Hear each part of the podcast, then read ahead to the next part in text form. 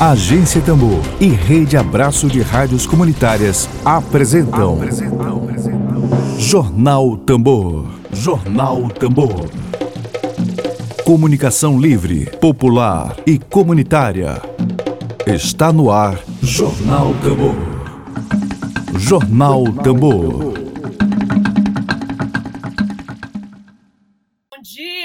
bom dia, já dei bom dia todo mundo. Seja muito bem-vindo você. Você está na Agência Tambor, a primeira experiência de comunicação popular, de comunicação a serviço do interesse público, a serviço da democracia brasileira e, sobretudo, a primeira experiência de comunicação em defesa da justiça social. Estamos no ar com o Jornal da Dedo de prosa. Dedo de prosa.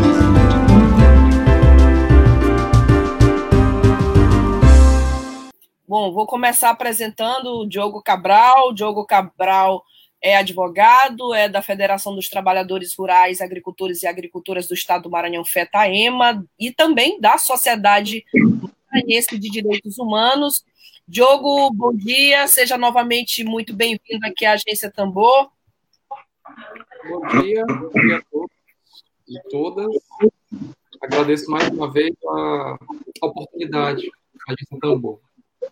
Bom, quero também apresentar a todos o Ronilson Costa. Ronilson Costa é membro da coordenação da Comissão Pastoral da Terra CPT. Ronilson, bom dia, seja bem-vindo. Bom dia, Flávia. Bom dia, Diogo. Bom dia a todos que estão nos ouvindo aqui na Rádio Tambor.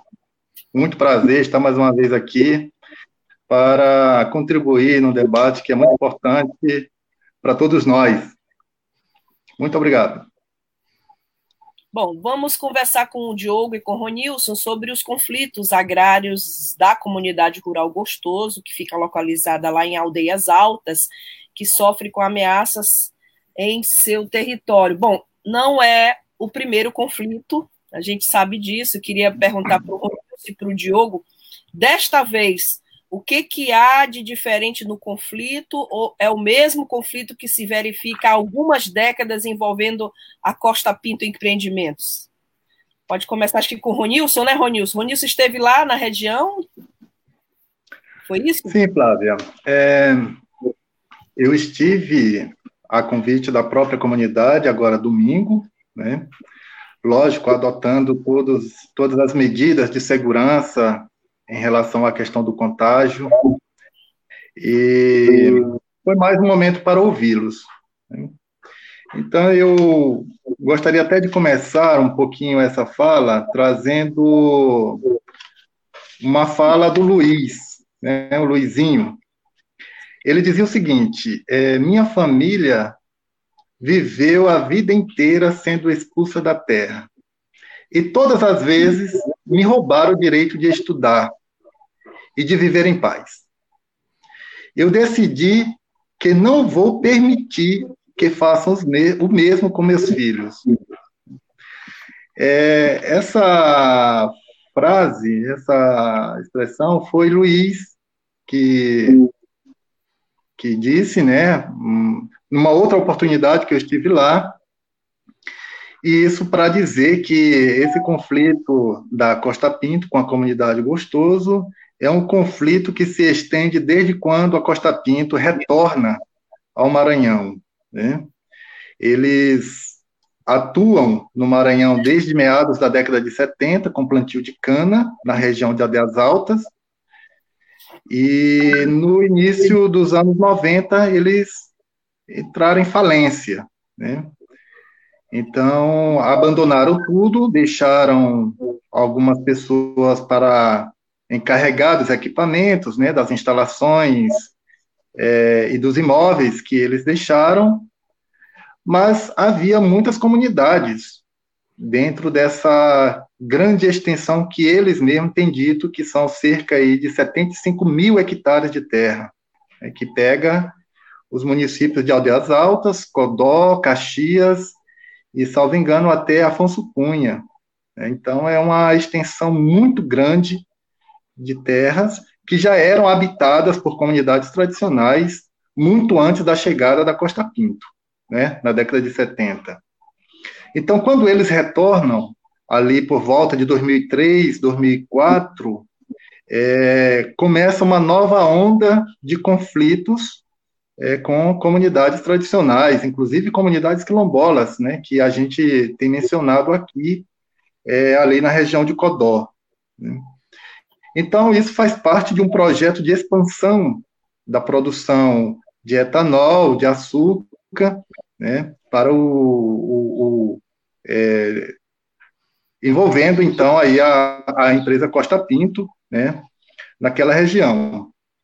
Então, esse conflito já se estende né, há, há muito tempo, apesar de que é, o desembargador Ricardo Dualib teria dito que não se comprova né, situação de conflito, de que há uma posse mansa, né, eu acho que o Diogo vai comentar um pouquinho sobre a decisão, né, novo, mas o que, na verdade, como? O mesmo desembargador de Ricardo Dualib presente em outros conflitos aqui no Maranhão? É o mesmo desembargador? Exato, é o mesmo, né? É o mesmo desembargador que, curiosamente, mais uma vez, assina decisões contra comunidades tradicionais, né? contra coletividades. Né? E aí tem uma outra, uma outra fala, né? que essa foi também Luizinho que, que proferiu agora nessa visita, quando ele pergunta, é, bom, o que é mesmo desembargador, né? Ele não, não, não sabia o que, que era um desembargador, né? Era um juiz, e pergunta, né? Como é que ele pode decidir desse jeito se ele nunca veio aqui? Se ele nem sabe como é que a gente vive, como é que a gente planta, como é que a gente trabalha, nunca viu nossas casas, nunca viu nossos filhos. Como é que ele decide contra nós e ainda diz que é, é, desqualifica essa posse, né, que já é uma posse antiga. A comunidade Gostoso é uma comunidade que, imagina, o senhor Valdeci, ele tem 61 anos, Sim. e ele nasceu e se criou ali, né, quer dizer, muito antes da Costa Pinto chegar, já existia uma comunidade, né, e é essa comunidade que acolhe, em 2007, a, essa, é, o, a, essas famílias, né, é, do Luizinho, né, que haviam sido expulsas em 2004, quando retorna a, a, a, a Costa Pinto ao Maranhão, haviam sido expulsas de uma outra localidadezinha que se chama Pitombeira. Né? E o Luiz, na, na, na, fala que ele teve comigo agora domingo, ele disse que quando foi expulso, ele ficou sem chão. Né? Quer dizer, é uma situação extremamente desesperadora para uma família, que é uma família grande, né? Então, é uma situação totalmente desesperadora. Tiveram que ir para uma outra região, onde ficaram em terras de propriedade privada por um ano, pagando uma renda absurda pelo uso da terra, né? E sem nenhuma perspectiva para ele, para os filhos, né? Para os demais membros da família. Então é isso, para dizer que esse conflito é um conflito que já se estende aí já de muitos anos. Bom, a, gente vai, claro, voltar a falar sobre gostoso, que é a pauta de hoje, mas o Diogo Cabral, que é advogado popular, é, Diogo, claro que eu vou te fazer uma pergunta de cunho mais sociológico, mas quem é advogado popular, eu acho que está sempre presente e vivenciando esses conflitos agrários aqui no Maranhão, estado que há décadas disputa com o Pará, né? Os piores indicadores de conflitos agrários, a própria CPT tem o seu caderno de conflitos que todo ano é dito. Diogo, essa fala é muito emblemática, né? Eu não estudei, mas eu não vou deixar que aconteça a mesma coisa com os meus filhos. Semana passada, a PENAID disse que o Maranhão tinha mais de 600 mil pessoas sem instrução, que é o Estado brasileiro com maior quantidade de pessoas sem escolaridade. É, eu queria te perguntar sobre essa relação que existe entre as atrocidades cometidas contra comunidades rurais no Maranhão há tantas décadas, é uma realidade que permanece inalterada com avanços muito, muito pequenos. A relação entre a, que há entre a, os indicadores sociais negativos do nosso Estado e esses conflitos agrários tão presentes na nossa realidade social? Bem, é, Flávia Ronils, nós temos enfrentado no, no, estado do Maranhão, pelo menos nos últimos 10, 15 anos, é, um aumento muito intenso dos conflitos, né? Isso é um, é um, é um fato evidente, né? E há uma relação direta entre pobreza rural e, e, e conflitos agrários, na, na, medida que, por exemplo, é, o trabalhador que vive numa área é, sem estar é, regularizada no área de posse, ele não consegue sequer acessar crédito bancário. Isso numa perspectiva é, de, de, de, produção de mercado. Então, vamos colocar nesses termos, né? É, da terra enquanto garantia nas regras do, do próprio capitalismo. Então, no, nosso atraso ele é de séculos, né? Agora, não, eu acho que não é nem essa questão em si, né, do que nós temos de, de, de, de problemática no, no, no, no campo, né? É, o, que, o que nos surpreende é, cada vez mais diante desse quadro robusto de, de, de violência, de, de, de impunidade, é a participação direta do sistema de justiça, né, na, na, na, precarização das vidas camponesas e na manutenção de um padrão de desigualdade social brutal. Né? É, as desigualdades elas têm relação direta com a concentração fundiária. Né? Eu, eu dei uma pesquisada sobre a região de Aldeias Altas, é, Codó, é, onde essa empresa está instalada, e se você pegar os dados do índice de Gini e os dados de desenvolvimento humano, são dados baixíssimos. Inclusive, em relação a Aldeias Altas e Codó, é, houve um, um, um, uma diminuição do, do índice de Gini, o que denota, inclusive, é, desigualdade social é, rígida. Né? Os dados, por exemplo, do IDH de Aldeias Altas de Codó são baixíssimos. O IDH de Codó, se eu, se eu não me engano, é 0,555, 0,556, e o IDH de Aldeias Altas é, é, é, é muito parecido. Né? Então, são regiões é, precarizadas pela ausência de políticas públicas, né? são regiões onde tem imperado uma lógica de violência dada a própria omissão do Estado no que se refere a mediações, né? E um outro aspecto que é relevante é, é, é da participação desse sistema de justiça, né? É, se você é, analisar os dados que nós temos é, denunciado há anos, isso não, não, não, é de agora, né? Nós observamos que cada vez que há uma decisão judicial determinando o desalojamento compulsório de famílias no Estado do Maranhão, não vem só a sentença como um pacote, vem a sentença, vem a polícia e vem jagunço. Isso é uma regra né, que nós temos enfrentado no estado do Maranhão. E, não, e, e é uma regra que, infelizmente, ela não foi rompida. Né? Nós temos decisões e temos um padrão de injustiça é, em decisões e sentenças é, é, do Tribunal de Justiça que promovem verdadeiras é, violações dos direitos humanos de comunidades camponesas no estado do Maranhão. Isso dentro de um projeto político-econômico de apropriação de terras de comunidades camponesas destinadas exclusivamente ao agronegócio. No estado do Maranhão, você tem duas formas de apropriação de terras. A primeira, através da grilagem, que é um mecanismo amplamente difundido em todo o Brasil, na Amazônia e no estado do Maranhão não é diferente. E você tem um outro mecanismo, que é o uso sistemático de ações judiciais, ações possessórias, ações de manutenção, de reintegração de posse, em que é, se objetiva a retirada de famílias de seus territórios tradicionalmente ocupados a partir de uma ordem estatal do Estado juiz, né, que desemboca em situações absurdas, desde proibição de plantio e colheita de alimentos, destruição de casas, destruição de roças e, como eu mencionei, um pacote de ameaças de morte, de assassinatos, né, de brutalidades excessivas, e isso tem sido regra. E eu repito e afirmo, o Poder Judiciário do Maranhão, ele tem uma relação direta com essa situação, porque não é possível você somente julgar a partir do prisma da propriedade privada absoluta, enquanto a Constituição Federal de 1988 estabeleceu como parâmetro a função social da propriedade. Tá? A propriedade ela tem que cumprir função social, função, so, so, é função ambiental, função trabalhista, função de bem-estar dos trabalhadores. E aí, quando você vai analisar é, o conjunto dessas ações que são ajuizadas contra famílias, você vai ver uma prova de que aquela propriedade que é alegada como dono, é, que é alegada como uma propriedade, não há uma prova de que aquela empresa ou aquele grupo empresarial exerce de fato a posse.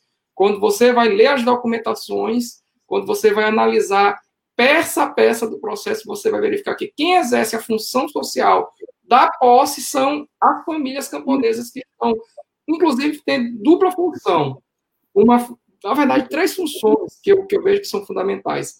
A primeira, de preservação dos biomas, porque a forma da agricultura do estado do Maranhão é desenvolvida por essas comunidades, elas, elas são é, diretamente ligadas à preservação do bioma, porque elas necessitam do, dos, do, do, dos biomas em pé. Basta ver as quebradeiras de coco babaçu, que elas fazem é, de maneira incrível com a manutenção das florestas de babaçu do estado do Maranhão.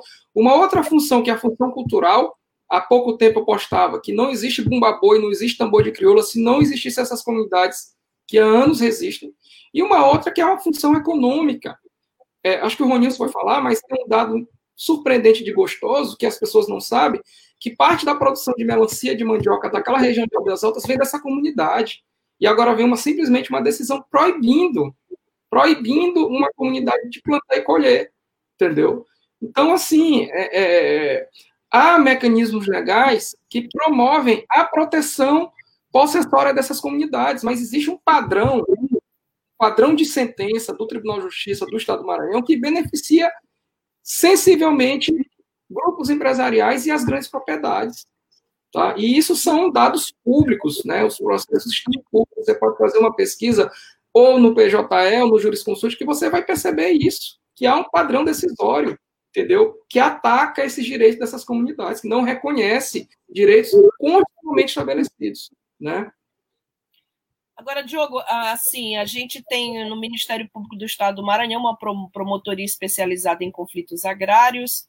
Ah, em abril desse ano, o TJ autorizou a criação de uma vara, uma vara de conflitos agrários em São Luís. Quais os mecanismos, antes de passar para o Ronilson, eu queria te ouvir, quais os mecanismos, na tua opinião, que poderiam, pelo menos, contribuir? É possível ou não? Ou a criação desses mecanismos é, não de forma alguma, não resolveria ou diminuiria o número de conflitos agrários? Flávia, eu não tenho tanta esperança no sistema de justiça brasileiro, tá? Eu acho que pode ser que avance muito pouco desde quem vai julgar essas demandas. Porque você imagina, um juiz da vara agrária que for um juiz de perfil conservador, que tenha como, como leitura que a propriedade privada é absoluta, como se darão julgamentos de demandas que envolvem coletividade. E assim, se você analisar a evolução legislativa brasileira no que se refere às questões agrárias, nós tivemos um salto a partir da Constituição de 88. A Constituição de 88 estabeleceu um verdadeiro marco da função social da propriedade e outra, estabeleceu às comunidades quilombolas o direito à sua propriedade das terras que são ocupadas tradicionalmente. O Brasil é signatário da Convenção 69 da OIT. O Código de Processo Civil de 2015 constituiu novos mecanismos em que é possível você, antes de conceder qualquer decisão, chamar os órgãos fundiários para uma composição. Tá? O próprio Ministério Público ele tem que atuar não só como fiscal da lei, mas como em demandas de, de conflitos coletivos. A própria Defensoria Pública atua como custos vulneráveis. Essa última decisão do Tribunal de Justiça é tão absurda, tão dantesca, que diante de uma comunidade eminentemente pobre, o Tribunal de Justiça negou a atuação da Defensoria como, como custo dos vulneráveis. Tá? Então, não basta só criar uma estrutura de varas agrárias, não basta só criar promotorias agrárias. Nós temos que pensar num perfil de magistrados, de promotores, de operadores, vamos utilizar operadores do sistema de justiça, que tenham a sensibilidade quanto ao tema, do, dos temas tão relevantes, que tenham conhecimento apurado da realidade agrária do Maranhão, que é muito distante dos gabinetes gelados que nós temos aqui, e que possam aplicar a lei na forma que ela é estabelecida. Que os direitos que são constitucionalmente garantidos às comunidades quilombolas, as comunidades indígenas, as comunidades, as comunidades ribeirinhas, sejam aplicadas. Nós não estamos pedindo esmolas. É, são textos legais estabelecidos no nosso ordenamento jurídico. E é uma batalha. Eu atuo há 10, há 11 anos como advogado popular e meu foco é direito agrário. É uma batalha você convencer o magistrado de que aquela comunidade é uma comunidade tradicional, que ela ocupa de maneira diferenciada o seu território, que a relação cultural, a relação de, de, a relação ambiental, as relações sociais, elas são de tratos muito diferenciados de uma, de uma, de uma propriedade privada, de um terreno 15 por 30, porque, na verdade, nós não estamos falando de lotes, nós estamos falando de território, e que a leitura tem que ser uma leitura apurada.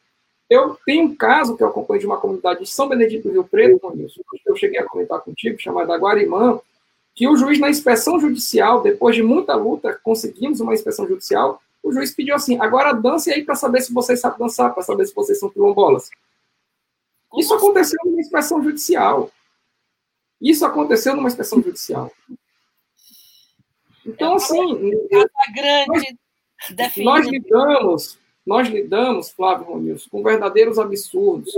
Uma outra sentença determinou que uma comunidade em São Raimundo das Mangabeiras, que existia há 40 anos, fosse desalojada em dois dias. Hoje não existe mais comunidade, a comunidade acabou, as pessoas estão, como se fala, na ponta da rua, morando de avô em casa.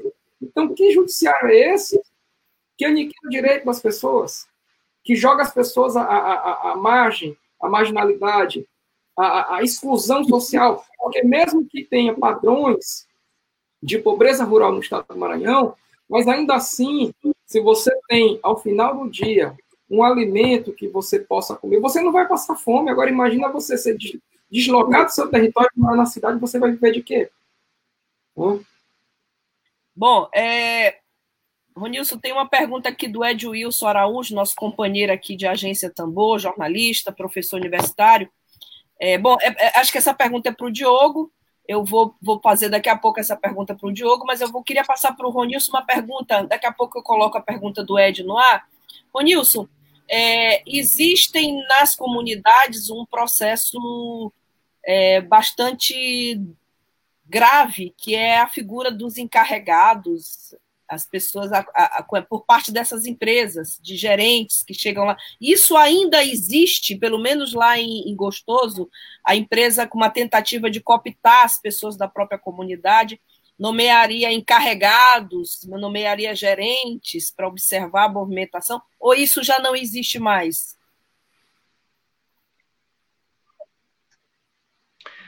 Flávia, é, Diogo, no caso lá de Gostoso, a comunidade ela tem um posicionamento muito forte, muito autêntico de não se permitir cooptar, né? Eu acho que no decorrer dos anos e diante de tantas ameaças, de, de tantos conflitos, eles entenderam isso. Esse processo ele é muito bem construído entre eles, né? É, essas figuras, né, que que aparecem como funcionários da empresa, né, como encarregados da fazenda, né, e que em alguns lugares, como talvez pode até ser o caso de lá, né, são os chamados jagunços com CNPJ, porque são empresas contratadas para fazer o, trabalho de ameaça, né, e às vezes eles cooptam pessoas da, da, da região ali do município, que às vezes são conhecidas, né, e, e isso se dá. No caso ali da Costa Pinto, né, é muito, muito comum essa região ali, Codó, das Altas, ter uma figura que é temida, né? Por exemplo, a Costa Pinto usou uma figura chamada, que era conhecida como Pernambuco, né? É, a região toda tinha medo desse homem, né? E ele só andava armado, eu lembro muito bem que em 2009, assim quando recebemos um chamado é, das comunidades ali na região de Queimadas, é, Três Irmãos, Cocal, né, que tinha uma, uma relação muito forte com a paróquia, e nos chamaram enquanto CPT, E eu fui ali com o Padre Bento, lembro muito bem desse dia, né? A gente passou um dia andando nas comunidades, visitando, conversando com as pessoas que eram referências ali na comunidade, né? Ali para a paróquia. E quando nós estávamos lá em Limão, que é uma outra comunidade já mais próxima ali de Afonso Cunha, chegou uma picape com um motorista e um cidadão negro alto, né? Armado, e sentou ali, e só que ele não nos conhecia. Né? Era a primeira vez que estávamos indo. E aí o padre Bento, que, que hoje já não, não trabalha mais aqui com a gente, depois ele me falou, aquele é o Pernambuco, né? Então, assim, uma figura muito, muito temida, né? E naquela região, ali já de, de, de, de queimadas, de cocal, ali sim eles têm é, sempre uma figura, uma pessoa com quem eles estabelecem uma relação, né, de poder chegar, tomar o cafezinho, e permitir que tal pessoa seja aquele que compre o coco, né, que da, das quebradeiras, né, e é o olheiro também, aquela pessoa que sabe como é que funciona, como funciona, quem visita, quando se reúne. Né? Então, o olheiro é aquele leve trás, né? Para o, o, o gerente da fazenda, para o, o, dono da fazenda, né? Enfim, o, a Costa Pinto, ela se utiliza, né? Desses mecanismos. Já lá em Gostoso, a comunidade não se permitiu desculpa, não se permitiu é, que isso acontecesse. Agora, só voltando um pouquinho à fala do Diogo, é, em relação à questão da vara agrária, né, da promotoria agrária, apesar de, em alguns momentos, e em muitas situações, é, a promotoria agrária tem é, tido posicionamentos interessantes, né, sobretudo nessa questão da grilagem e tal, mas eu acho que tem uma coisa que a gente não pode esquecer. Né? O Maranhão não deixou de ser oligárquico. Né? Eu acho que enquanto se manter essa estrutura oligárquica, que está permeada dentro, a partir do pensamento, né, e que está dentro dos tribunais, que está no Tribunal de Justiça do Estado do Maranhão, muito forte, está nos tribunais de contas, está no Tribunal Eleitoral, então, enquanto não deixar de ser oligárquico, é muito difícil que é, a, a, os pobres da terra, da, da, das florestas, é, tenham seu, seus direitos de fato garantidos. Né? Então, eu também não sou é, muito crente nessa perspectiva, né, exatamente por conta dessa estrutura. Né? O Wagner Cabral, ele, ele tem sempre feito questão assim de, de, de dizer que a ditadura no campo nunca terminou. Né? E tem razão, nunca terminou. Porque, imagina, o, os funcionários da, da, da, da, Costa Pinto chegou, chegaram lá no, no, na comunidade no dia 17, o último agora, foram diretamente lá nas áreas de trabalho da, da comunidade. Né? Um plantio de melancia que, na verdade, eles não fazem é, grandes plantios com imensas áreas. Né? Eles têm é, um sistema de produção que evita que, que seja desmatado áreas muito extensas. E, além do mais, tem, tem algumas culturas que eles fazem no sistema consorciado, exatamente para que determinadas plantas, tem umas que tira nutrientes, mas tem outras que ao mesmo tempo coloca no solo, né? Então eles chegaram lá na roça de uma das camponesas, né, de uma senhora lá e, e outros também, disseram: vocês não poderão mais tirar a, a produção não vão poder, a partir de hoje, tirar mais nada e nem plantar mais nada. Imagina, como é que você pode chegar e dizer, né, com base em quê? Né? Então, isso é uma, uma, uma característica, né, é, um, é um elemento que é, de fato revela isso, né? E assim, a Costa Pinto e a estrutura de pensamento do, do, do judiciário maranhense é, é uma herança viva da ditadura militar. Né? Imagina, Costa Pinto chegou no Maranhão ainda embalada pela euforia do pró-álcool na década de 70, viu? Tinha relações estreitíssimas com o, o governo militar, né?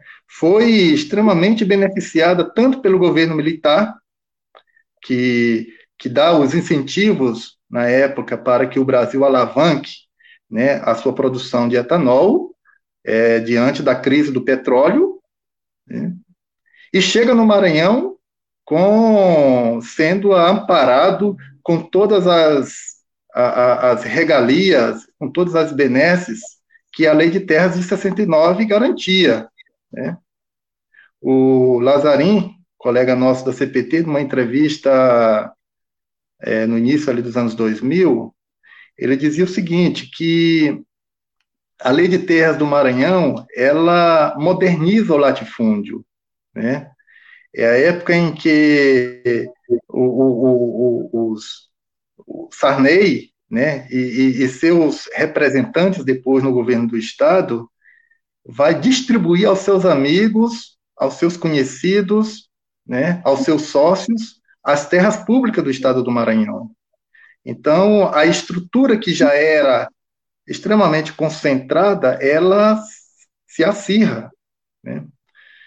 E aí, como o Diogo falou anteriormente, a prática do, da, da grilagem, né, como já denunciava Vitor Ancelim, né, padre da CPT, ali no início dos anos 80, era uma máquina extremamente ativa, já naquele período. Imagine nos dias de hoje, né? A maior parte dos conflitos de terra no estado do Maranhão envolve grilagem de terras, né? Então, assim, eu acho que é o momento de a gente pautar de forma séria né, o judiciário do Maranhão. É importante pautar. Eu acho que isso não apenas nos meios acadêmicos, não a nível do, do, dos movimentos, mas as comunidades, as pessoas que não estão é, dedicadas no dia a dia ao estudo das questões jurídicas, mas todo mundo precisa se incomodar, né? Precisa se incomodar com isso. Né? Então, imagina é, o, o que foi o caso lá de Engenho, né? Com decisões é, judiciais, assim, abertamente fraudulenta, né? Imagina o que, que é cajueiro, né? Então, hoje, quem detém o poder econômico são as mesmas pessoas, os mesmos grupos que detêm o poder da terra, a concentração da terra, né? Quem, quem detém o poder jurídico, quem detém o poder político, são as mesmas pessoas que decidem sobre a vida de comunidades tradicionais no estado do Maranhão. Né? O ano passado, a CPT registrou 187 conflitos, ocorrências de conflitos, envolvendo mais de 15 mil famílias no interior do estado do Maranhão. É. Isso só ocorrências, mas se a gente for levar em conta os outros casos de comunidades que ainda se encontram em situação de conflito, nós vamos chegar a 400 comunidades. A maioria delas são comunidades tradicionais, né, que está na mira da caneta de um juiz, de um desembargador, né, que está na articulação política das pequenas oligarquias locais né, e dos empresários locais. Então, é lamentável, acho que a gente precisa abrir e fortalecer essa discussão. Né. A CPT ela tem provocado esse debate em muitos momentos, para dizer que vidas, né, comunidades inteiras, comunidades centenárias, têm a sua vida na ponta da caneta de um juiz. Né? Isso é extremamente inadmissível, com a estrutura oligárquica que ainda persiste no estado do Maranhão. Bom, queria saudar aqui, antes de passar ao Diogo, a pergunta do Ed Wilson, a nossa audiência. É, obrigada a todos que nos acompanham, ao Cristiano Benigno, a Icatu Maranhão, ao Quilombo Cocalinho, que nos acompanha aqui, Silvano Oliveira, Guaci Paraguaçu, Hamilton Caldas, professora Marivânia Moura, Iria de Fátima Machado, Rielda Alves, companheira Rielda, Rita Cardoso, Kelly Oliveira, Lilian Simone, Lopes Oliveira, Wilson Martins, Fernando Sacramento, Gio Castro, Luiz Henrique Becker e é, Gerlane Pimenta, comentando aqui conosco, Laiana Ramos, vamos resistir, a ideia é essa. O Kelé está citando a reinvenção do Maranhão Dinástico, uma profunda análise da professora da UFMA, professora Fátima Gonçalves, é, e mais e mais pessoas que nos acompanham aqui. Agradecemos a todos que acompanham, que incentivam esse projeto de comunicação popular. Diogo, eu tenho uma pergunta do companheiro Ed Wilson, da agência Tambor, é, que nos acompanha. O Ed está perguntando ah, se há como reverter mais uma vez, o embate jurídico, a luta dos advogados populares, ele precisa fazer referência permanente. Tem como reverter essas decisões judiciais? Tá sem áudio, Diogo. Isso. Opa, obrigado. Meu amigo Ed Wilson, é, essa sua pergunta é, uma, é, uma, é uma pergunta bem, bem, bem interessante, né? Porque remonta outros debates, né?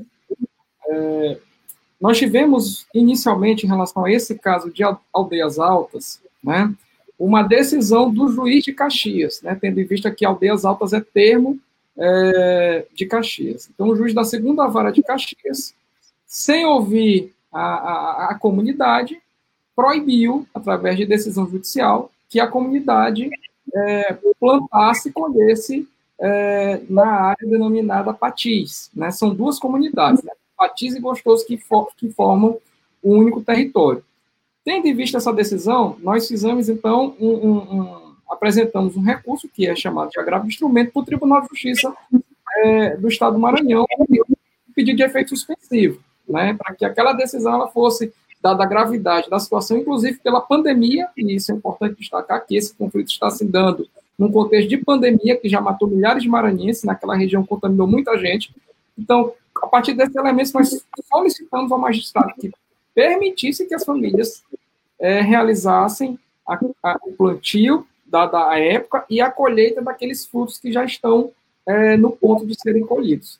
Esse processo foi distribuído, então, é, para o desembargador é, do Alib, né, é, Ricardo é, do Alib, que foi advogado, que foi uma indicação pelo funcional da OAB, e que quando era advogado também tinha uma empresa de uma empresa imobiliária aqui em São Luís, ali localizada no bairro Calhau, acho que muitos conhecem, né? Então esse desembargador ele não não vislumbrou a, a, existência de um conflito coletivo, não vislumbrou que se tratava de uma comunidade pobre e manteve a decisão do juiz é, de Caxias, né? O juiz da segunda vara civil. Cabe um outro recurso, é que nós chamamos de agravo interno, né? Então esse recurso está sendo trabalhado mas assim como outras é, ações que envolvem essa mesma empresa, eu acredito que nós vamos ter que debater no STJ e no STF. Para que vocês tenham ideia, uma comunidade quilombola que também é afetada por essa empresa, é, são três comunidades, na verdade, Queimadas, Três Irmãos de Montabarro, que já fica no município de Codó, os debates sobre a posse já foram, já foram travadas no âmbito do STF. Né? À época, o relator era o ministro Alexandre de Moraes, de uma ação possessória, é, e ele, ele determinou a manutenção das famílias no território até o, até o transcurso da, da, da ação. Contrariando a própria decisão do STF, o Tribunal de Justiça, o ano passado, ele, ele permitiu, numa decisão muito esquisita, que a empresa, a Costa Pinto, ela pudesse transitar no interior da comunidade, né? Então, a partir desse trânsito da empresa no interior da comunidade, os conflitos novamente vieram havia uma estabilidade do conflito, não estava havendo conflito com essas três comunidades, então, a partir da decisão, da decisão judicial, as famílias passaram a ser novamente ameaçadas por, por esses encarregados que o Ronilson falou, né? E aí tiveram que registrar ocorrência policial, é, enfim. Então, é, é, é uma situação é, permanente. E, assim, eu, eu, eu pesquiso permanentemente jurisprudência do Tribunal de Justiça do Estado do Maranhão sobre comunidades tradicionais, comunidades quilombolas, e se você analisar jurisprudência por jurisprudência das decisões do Tribunal de Justiça, são, são poucas, né? nós temos poucas jurisprudências em termos de, de envolvendo comunidades quilombolas, e de 12 que eu analisei, três foram, é, foram pela manutenção das comunidades em seus locais é, de vida, sendo uma do município de Santo Inês, é, acho que comunidade Onça, acho que Ronilson pode corrigir, mas eu acho que é, o nome da comunidade é esse, acho que é a comunidade Onça, né, que estava sendo ameaçada. É, a, a, as comunidades Três Irmãos Queimadas e Montabarro nós também conseguimos uma, uma decisão bem, bem, bem importante, né, do, do, do âmbito do Tribunal de Justiça. E uma outra comunidade foi do município de Brejo. Né? Isso foi, na verdade, mandado de segurança porque o INCRA ele manifestou interesse na demanda e o juiz não queria remeter os autos para a Justiça Federal. Então foi preciso impetrar um mandato de segurança para que o juiz de Brejo mandasse a, a, a, ação conforme estabelece o Código de Processo Civil aqui para é, a, a, Vara Federal é, de São Luís. Mas essas, essas situações que eu, que eu relato, elas são gotículas no universo gigantesco que nós temos de ações, né? O que é que acontece muitas das vezes? A própria decisão, é, uma decisão antecipada, tomada por um juiz, ela tem um poder de julgamento de mérito. Porque você, veja o seguinte, você tem um processo, um processo instruído com petição inicial. Depois da petição inicial, a parte é citada para apresentar sua contestação. Nesse procedimento específico, que são as ações é, possessórias, geralmente há um pedido é, para que o mérito seja antecipado, né, dado é, alegações de urgência e gravidade. Né? Então, muitas das vezes, o que deveria ser julgado no mérito, ao término da, da, da, da, de toda a fase de instrução do processo, né, após a contestação, após a juntada de, de provas, após é, a realização de perícia, após a oitiva de testemunhas, a decisão judicial que antecipa, ela tem um condão de aniquilar o mérito, entendeu? Então, um processo que deveria ter um curso né, robusto do vista de provas, né, do ponto de vista é, do, do, do, ponto de vista é, de consolidar um entendimento para um julgamento justo, acaba que aquela decisão, sem ouvir as partes envolvidas, aniquila direitos. Então, veja, quando você proíbe uma comunidade de, de plantar e colher, imagina o impacto que isso vai ter na vida da, da, dessas famílias. Né? E, e aí acontece um outro movimento que é que é esquisito. Depois dessa decisão, né, depois da decisão liminar, e caso não haja, haja reversão da decisão no Tribunal de Justiça, até que haja uma audiência de instrução, isso demora anos, dois, três anos, quatro anos. Então, nesse período, as famílias já estão arruinadas, né, porque estão proibidas, e você sabe que um descumprimento de uma decisão dessa natureza, ela pode gerar multas, ela pode gerar prisões, processos criminais, ações da polícia. Então, assim, é o que o Ronilson falou, a vida das pessoas está na ponta de, da caneta de um juiz, né? e nós precisamos discutir isso. Nós que estamos atuando na, nessa, nessa, né, na, na, na, na, linha de frente, aqui o Fernando, que é meu colega, que está tá trazendo também esses dados da CPT, e nós temos, nós sempre trocamos impressões sobre essas, esses processos que a própria sociedade acompanha também, né, processos de, de, de, conflito, mas se nós não discutirmos o Poder Judiciário e o Poder Judiciário, o sistema de justiça, é ainda é, uma caixa de Pandora, é ainda antidemocrático, porque ele não permite, é, ele é impermeável à participação das pessoas. Né? Ronilson trouxe uma, um questionamento trabalhador, que é um desembargador. Né? E isso, isso acontece, as pessoas não sabem de fato o que é um desembargador, o que é um juiz e o que é uma decisão entendeu? Isso se dá por conta da que a, a estrutura do judiciário é uma estrutura arcaica. Tanto é que no Brasil é chamada de corte. E corte, quem ocupa a corte são reis, rainhas, príncipes e princesas. E nós estamos numa democracia, num Estado de Direito. Entendeu?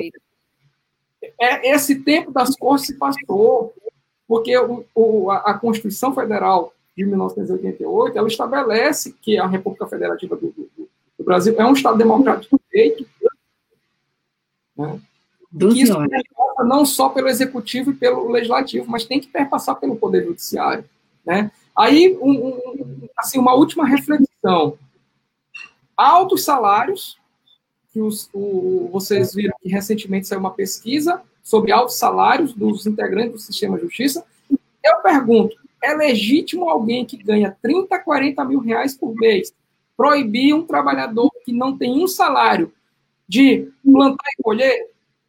É legítimo? É legal? Esse tipo de questionamento que nós temos que fazer a partir da atuação do Poder Judiciário, porque são, são, são pessoas que recebem altos salários, que recebem uma série, uma série de benefícios e estão fazendo duas coisas: encarcerando gente pobre, porque só existe encarceramento massivo porque tem decisão de juiz, e mandando despejar pessoas no estado do Maranhão. Bom, se eu fosse editar uma matéria, já teria duas frases emblemáticas. A de Ronilson, dizendo que a oligarquia no Maranhão não acabou, e a do Diogo, que acabou de nos dar uma aula aí do Poder Judiciário, me explicando exatamente como é que funciona essa liturgia de corte de Poder Judiciário, que na prática não resulta em justiça social. Bom, Fernando Sacramento, a gente quer agradecer a você pela participação, pelos dados. Fernando está trazendo aqui vários dados da CPT, Ronilson, e também as pessoas que estão fora daqui de São Luís nos assistindo aqui, é, em Araioses, a gente está aqui, estou vendo os comentários aqui com um pouco de dificuldade, mas na medida do possível a gente vai, vai citar cada um deles. Lívia Lima está minha, minha, colaborando comigo. Ah, bom, é, a gente já chegou aqui nossos minutinhos finais aqui do, da nossa transmissão. Mas eu queria, assim, para os dois, para encerramento, né, para o Ronilson, para o advogado Diogo Cabral, Ronilson, que é da CPT, assim, o Maranhão, ele tem, eu estou aqui com uma matéria que é baseada em dados da CPT, de abril desse ano, Maranhão registrando casos de conflitos em 133 regiões, liderando o ranking de conflitos de terra no país, em abril de 2020, deve, é matéria baseada em dados da Comissão Pastoral da Terra. A gente tem, não precisa ir muito longe, a gente tem aqui Cajueiro, na própria capital, a gente tem Alcântara, base espacial de Alcântara e outros casos emblemáticos. É, ô Nilson, é, o Maranhão ele tem uma configuração meio parecida com a do, do Brasil, é um estado com enorme extensão territorial, com grande concentração de, de renda, e eu queria que os dois pudessem traçar para a gente, claro que isso é tema para um seminário, não é tema para um encerramento uma entrevista, mas traçar algumas alguma análise que correlacione por que, que o Maranhão é, há tantas décadas continua pontuando os piores indicadores de conflitos agrários no país, é, mesmo com alternâncias de grupos políticos no poder, tu disseste já que a oligarquia não acabou, pelo menos no ponto de, ponto de vista dessa discussão aqui, é, o, que, que o que, que contribuiria tanto para o Maranhão disputar com o Pará a cada ano o título de campeão em conflitos agrários no Brasil? Na tua opinião, e, e de Diogo também. Sim, Flávia e Diogo, é, a estrutura fundiária no estado do Maranhão, ela permanece inalterada. Né? Isso é um, um, dado.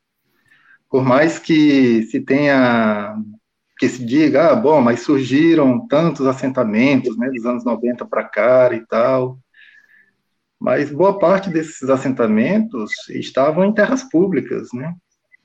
Boa parte desses assentamentos foram constituídos em áreas que já eram já eram habitadas. Né? Não se desconstruiu essa estrutura concentra, concentradora é, das terras, né?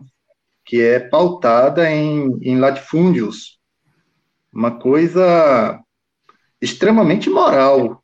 Como é que você pode ser proprietário de 75 mil hectares de terra?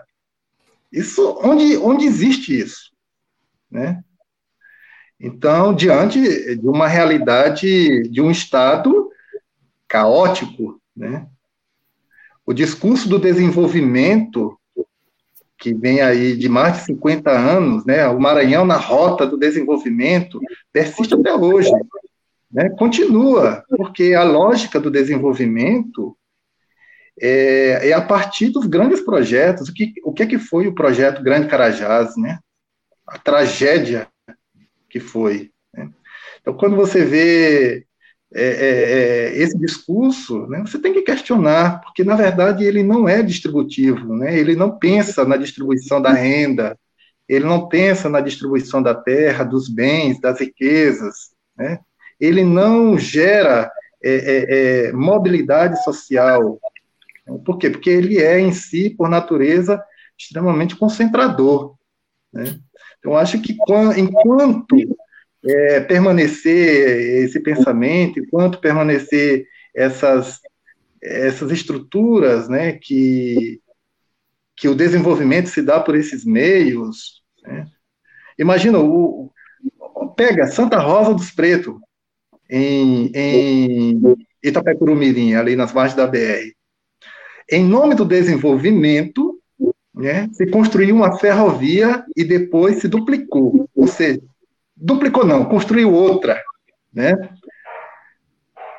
E já tinha uma que passa aí desde a década de 20, que é a da Refesa, que liga Teresina a São Luís, passa por dentro do território. Depois se construiu uma rodovia, partindo ao meio o território. Né? Agora vão duplicar a, a rodovia. Depois se passou um linhão de transmissão de energia da Eletronorte, levando energia né, para a ilha de São Luís. Depois se construiu mais três vezes outros linhões, porque agora também tem a, as termoelétricas e tal. Isso em nome do desenvolvimento. Né? No entanto, não se pensou na estrutura fundiária que sufoca aquelas comunidades, daqueles territórios. Né? Então, hoje, a, a, são dezenas de comunidades que tem dentro daquele território que não usa, que não tem acesso a sequer 20% de seu território originário. Por quê? Porque a maior parte foi tomada por esses grandes empreendimentos do desenvolvimento por fazendeiros latifundiários na região. Né? E aí querem submeter aquelas comunidades novamente a uma, a, uma é, é, é, duplicação, porque isso vai modernizar a, ferro, a rodovia e tal, aquela coisa toda, mas não se pense, não se discute as grandes necessidades que aquelas comunidades naquele território têm, né? Então, eu, eu vejo assim que essa estrutura fundiária, enquanto ela não ser mexida, enquanto ela não ser tocada, vamos permanecer com esses números elevados. Né? O Maranhão é, é, foi colocado, então, aí por, pela Dilma Rousseff, quando presidente, e carinhosamente abraçada pelo governador do estado do Maranhão, Flávio Dino, de colocar o Maranhão dentro do Matopiba, né? dentro desse grande projeto de morte, né? que é também concentrador, porque ele possibilita e facilita a, a vinda, a entrada de grandes outras empresas é, é, é, do setor agropecuário, né, que está arregaçando com a vida das comunidades do Cerrado. Prova disso é Cocalinho. A, a, o pessoal do Cocalinho está aqui nos ouvindo e ele sabe do que, que eu estou falando. Né? Cocalinho está sendo arrebentado por empresas de soja, pela, por empresas de eucalipto. Quem é Suzano Papel e Celulose para chegar no estado do Maranhão e arregaçar com a vida de uma comunidade inteira? Né? Secando os rios, secando os lagos, derrubando as matas, o impacto ambiental que isso gera, viu? Na região lá de Codó, com o plantio da cana, chega o período da colheita, né? Quantas e quantos é, é, é, bichos não morrem, né? Cobras invadindo os quintais dos moradores. Então, a gente que anda nessas comunidades, que escuta essas comunidades, a gente ouve histórias horríveis, né? e que, mais uma vez, a gente repete, né? É, é, situações tristes, calamitosas. Imagina, é, gostoso que tem apenas 24 famílias, 23, 24, uma comunidade pequena, em menos de mil hectares de terra, né, é uma potência na produção de, de alimentos. Detalhes, sem veneno, sem adubo químico, sem agrotóxico, porque ao longo dos anos, como nunca tiveram assistência técnica, nunca tiveram apoio, nunca teve políticas públicas, a única política pública que tem em Gostoso é a energia elétrica, do, do, do programa é, é, Luz para Todos. Né? Então, Gostoso está dizendo que neste ano eles estimam pro, é, é colher mais de 40 toneladas de melancia sem agrotóxico, produto de, de primeiríssima qualidade, de primeiríssima qualidade, que poucos produzem em quantidades como essa, né, sem usar veneno. E eles conseguiram porque, ao longo do tempo, de, e devido às necessidades que passaram, tiveram que descobrir meios, técnicas para produzir assim. Né? São 38 toneladas de mandioca, mais de 9 toneladas, contando milho, é, feijão, machixe, quiabo, né? Tem uma participação incrível no comércio local, com a, com a venda dos excedentes, porque, na verdade, eles produzem para comer, para alimentar os filhos. Você chega lá não vê uma criança desnutrida, né? Você não vê as pessoas doentes. Por quê? Porque elas têm alimentos de qualidade, de primeiríssima qualidade. E é isso que está ameaçado, né? Está ameaçado a, a, a, o alimento de qualidade que vai para além daquela comunidade, está ameaçado seu modo de vida, viu? Você vê as crianças brincando, eu até coloquei uma foto no relatório que eu fiz, a, a meninada brincando, jogando bola no campo de areia, em plena pandemia.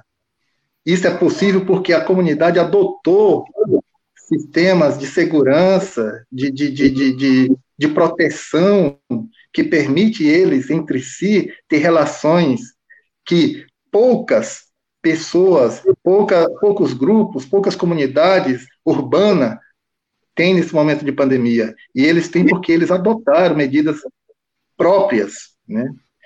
E isso precisa ser visto, isso precisa ser analisado, precisa ser valorizado é, também enquanto modo de vida.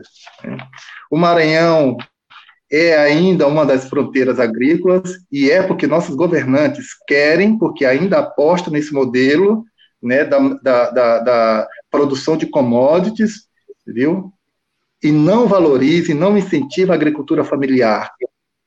Se você for no mercado público, nas cidades, tanto na capital como nas cidades do interior, o que você encontra que não é produzido é, é, fora do estado é apenas a vinagreira, é apenas a vinagreira e a pimentinha de cheiro.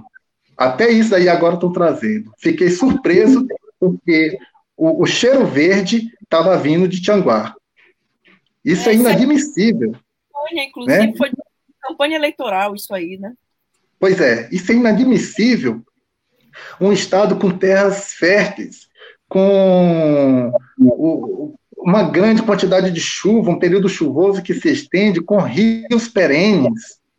Né? A gente depender da pimentinha de cheiro, do, do cheiro verde, da batata, do tomate, da cebola, vindo, tem, tem, que, que ser trazido lá de, de Juazeiro da Bahia, de Petrolina, do Apodi, né? Então, isso é, é, é inadmissível. Acho que deu uma travadazinha na fala do Romilson, né? Desculpa, desculpa. Então, isso é inadmissível e gostoso. Cocalinho, né? Aldeia Velha em Piratemas, que passa por situações extremamente complicadas. Né? Santa Maria, lá em Timbiras, que o ano passado foi expulsa por jagunços a mando do Grupo Maratá, esse grupo que tem uma série de, de, de produtos, de, de, de, alimentos vendidos nas prateleiras do supermercado que muita gente compra, viu? Então, expulsaram mais de 50 famílias, assim, de forma extremamente violenta, gerando a morte, inclusive, de um senhor né, que morreu em decorrência da pressão. Queimaram casa de farinha, queimaram a produção de farinha inteira. Era quase 5 mil quilos de farinha que eles tinham lá nas casas de farinha. Né? Queimaram as casas, queimaram tudo, mataram animais. Né? Então, que Maranhão é esse? Né? Então, enquanto a lógica for achar que o desenvolvimento será possível a partir dos grandes empreendimentos, a partir dessas estruturas concentradoras da renda, da terra, né, nós continuaremos no ranking dos conflitos. E a CPT ela tem uma relação muito forte com as comunidades. Ela tem relações de parcerias com outras organizações que nos ajuda a fazer a sistematização desses dados e continuaremos denunciando essa triste realidade que o campo maranhense, que os povos da, do campo, né, as comunidades tradicionais, povos indígenas, quilombolas, sem terra, passam em nosso estado.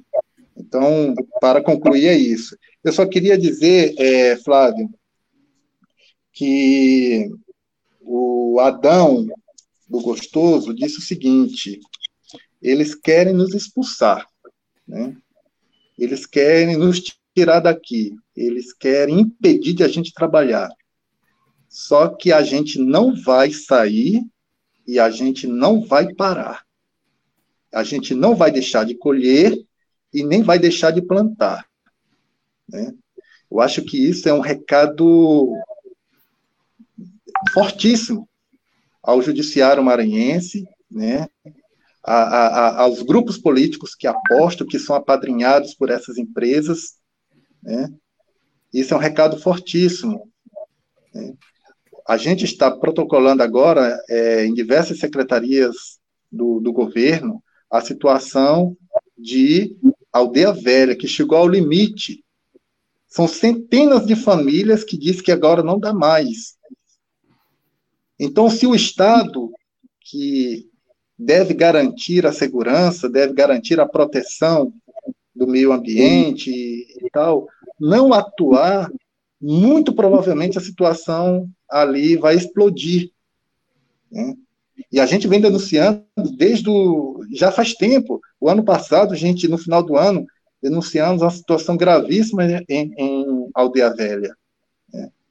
Então, eu acho que falta medidas efetivas, falta um olhar mais é, é, é, comprometido com essa situação aí que afeta milhares de famílias no campo.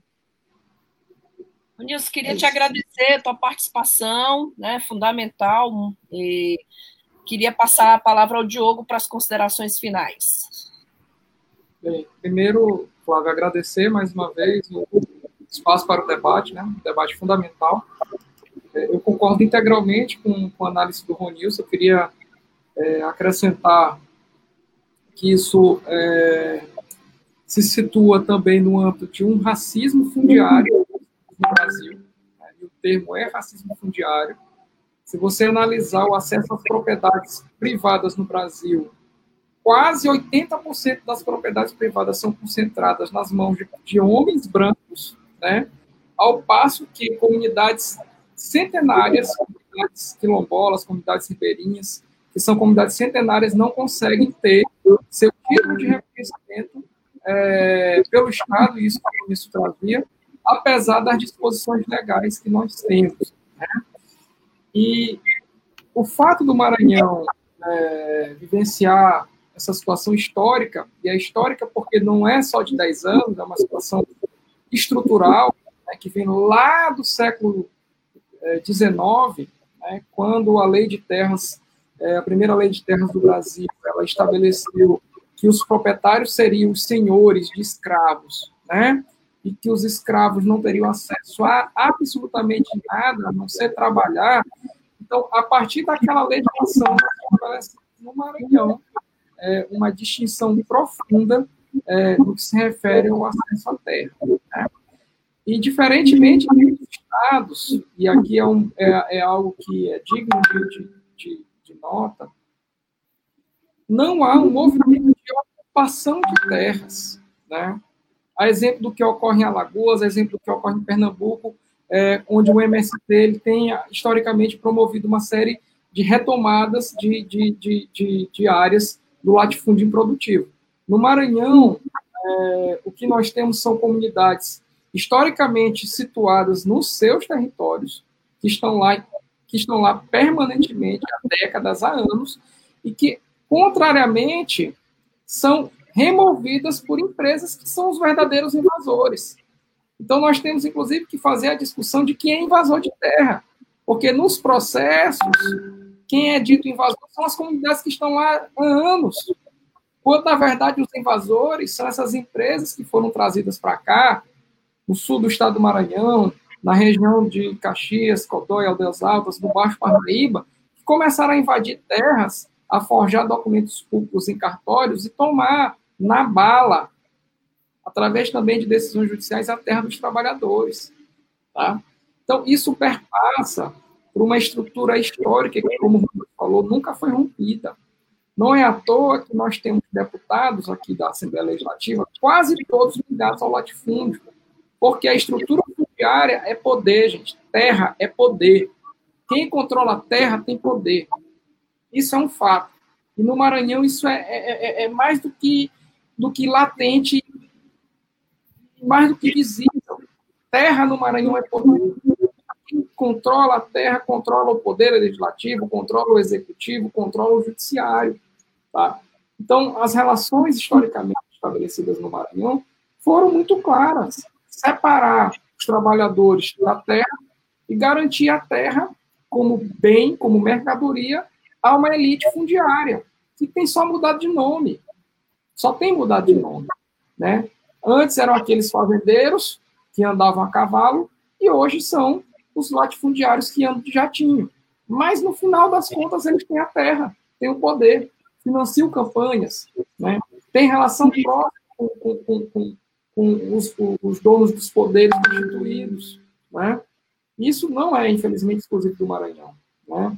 Basta você ver a relação do Congresso Nacional no que se refere a simples aprovação de medidas que, que garantiriam ao conjunto da agricultura familiar acesso à renda durante o período da pandemia. A dificuldade que foi de aprovar, e ainda nem foi aprovada porque falta ainda é, a sanção presidencial. Né? Então, nós temos uma relação historicamente violenta, injusta, desigual, né?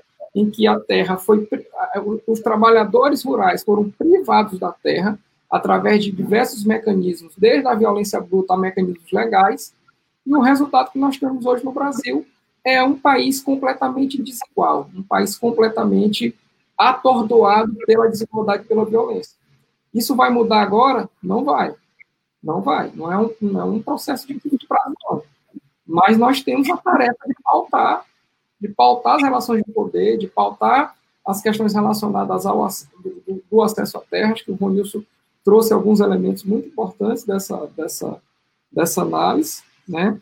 E, e eu, né, assim, tendo a impressão que nós chegamos no, no esgotamento é, das ações do Estado em relação ao acesso à terra, tá? Tanto a questão relacionada ao reconhecimento dos territórios quilombolas, da reforma agrária, da demarcação de territórios indígenas. Parou total.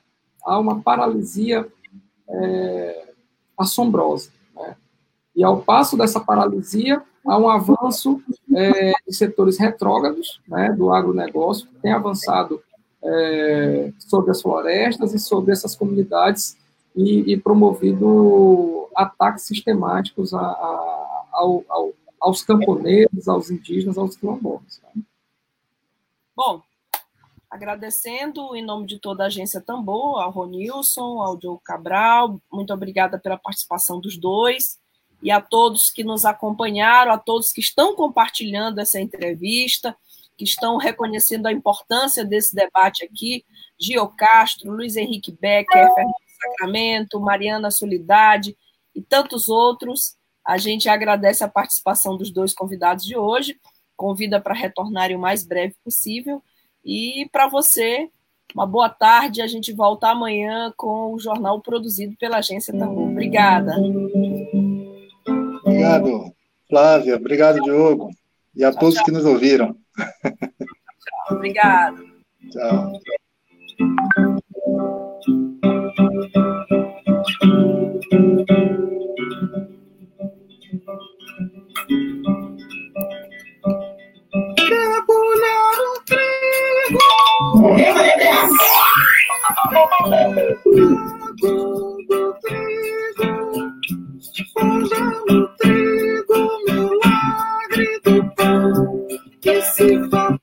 Web Rádio Tambor, a primeira rede de comunicação popular do Maranhão.